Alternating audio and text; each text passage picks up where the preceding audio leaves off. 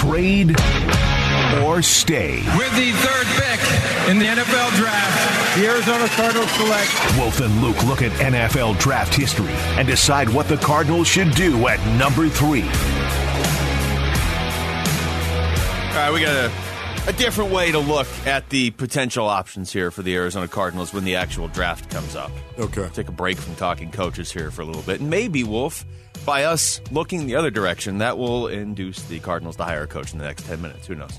I see. Seems unlikely, though. But they do have the third overall pick in the draft coming up, and you do have Monti Ossenfort, who comes from an organization that likes to take one pick and turn it into three other picks, right?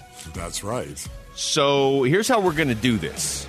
Maloney put together the uh, she put together a list of like who the third overall pick has been in the last. I don't know. I think we have ten drafts. We're not going to get through all of them here. We'll play it again in another week or so. Okay. So I'm going to fire off the draft capsules. A couple of them. We're going to talk about if you knew the player was going to become who this guy has become, would you keep the pick or would you trade the pick? Oh, I see. Yeah, so we're we've got a little bit of history here. If you knew this guy who was drafted number 3 overall was going to be the way that he was and have success the way that he did, would you trade the pick or stay right where you are? I see. basically the benefit of hindsight being 2020. We can look you. back at the 2017 draft and say, okay, this is who got taken. Would you rather have that player or a bunch of picks in the in I love it. response? Okay, Beautiful. let's start. Uh, you know what? Let's start with the one that a lot of draft day trades are measured by. Okay, third overall pick, 2021. Remember this? This is of course Trey Lance. Trey Lance, quarterback, North Dakota State. Lance dazzled in two seasons with North Dakota State. He's a film junkie with a high football IQ and is built like an NFL quarterback.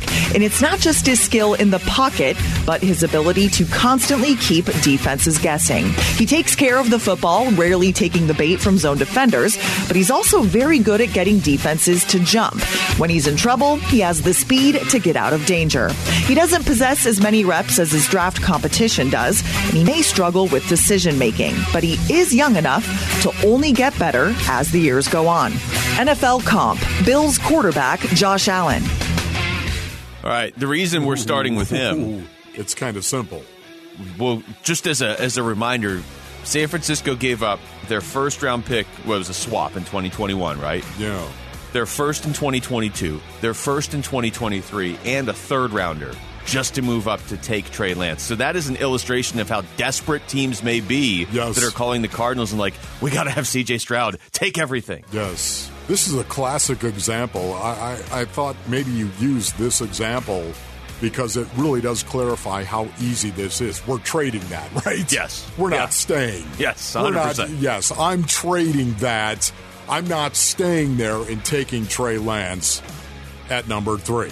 You see how easy that works, Mason? That was easy. That was easy right there. I still, the kid is a good kid, but man, that that may go down as one of the worst ever trades. And yet, think of the success the 49ers have had. That is truly amazing. D- despite making that trade. And I have this article too that goes through. I, I think I've referenced it once before, but they um, they reference what became of those picks that the 49ers traded away, right? And, and they obviously none of these guys ended up, or not. I shouldn't say that, but not all of these guys ended up on Miami. But like that 2021 first rounder, that ended up being Micah Parsons. That was pretty good. I mean, San Francisco could have just stayed there and taken Micah Parsons. Micah. San Francisco with Micah Parsons. Pretty good. They might have won on Sunday without a quarterback. Uh, the, see, the 2022 first rounder was the uh, pick that Miami traded for Tyreek Hill. Okay. So uh, Miami did pretty well with this. What's your point? I'm Luke? just saying, as somebody who really wants the Cardinals to just take Will Anderson and then go ahead and trade that your early second round pick for a bunch of picks and trade all your other picks for a bunch of picks.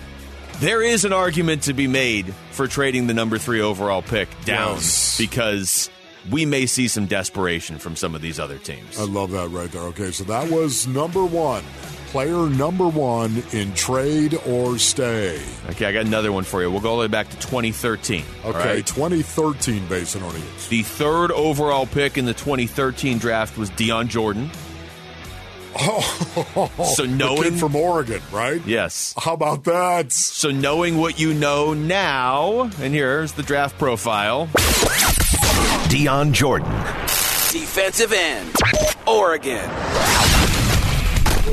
Jordan is 6'6 and almost 250 pounds and possesses a rare blend of length, speed, and athleticism. Coaches praise his work ethic and practice habits. He might need a few more reps than the average player at his position, but once he gets the concept, he retains it very well. Jordan is a work in progress. He does have natural playmaking instincts and has a good feel for attacking blockers and how to keep them off his body. Has elite pass rushing potential and is also surprisingly fluid and aware in coverage. Jordan needs to sense when to gear down in order not to outrun the play and will also get caught peeking inside on occasion when having edge responsibility. This one's interesting from a different perspective, Wolf, because this is more realistic. If the Cardinals stay at the third pick, they're taking Jalen Carter or Will Anderson. They're taking one of them, right? So you're taking a defensive player. So there you go, right there. Dion Jordan back in 2013 was viewed as one of the best defensive players in the draft.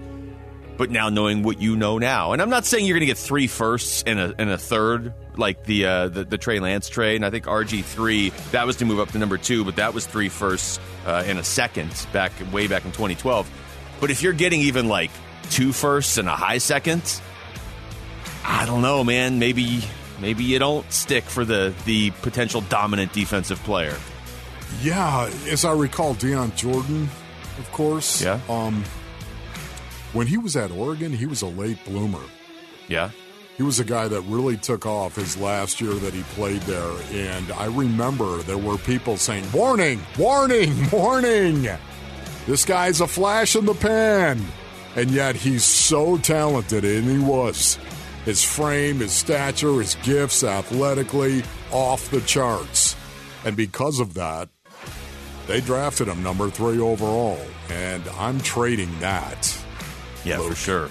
And, and that the reason I like that is because it is a it's an example of taking one of the best defensive players in the draft. I think he was the first defensive player off the board. That was a weird draft. Eric Fisher was the first pick, but yeah, Dion Jordan was the first defensive player off the board that year.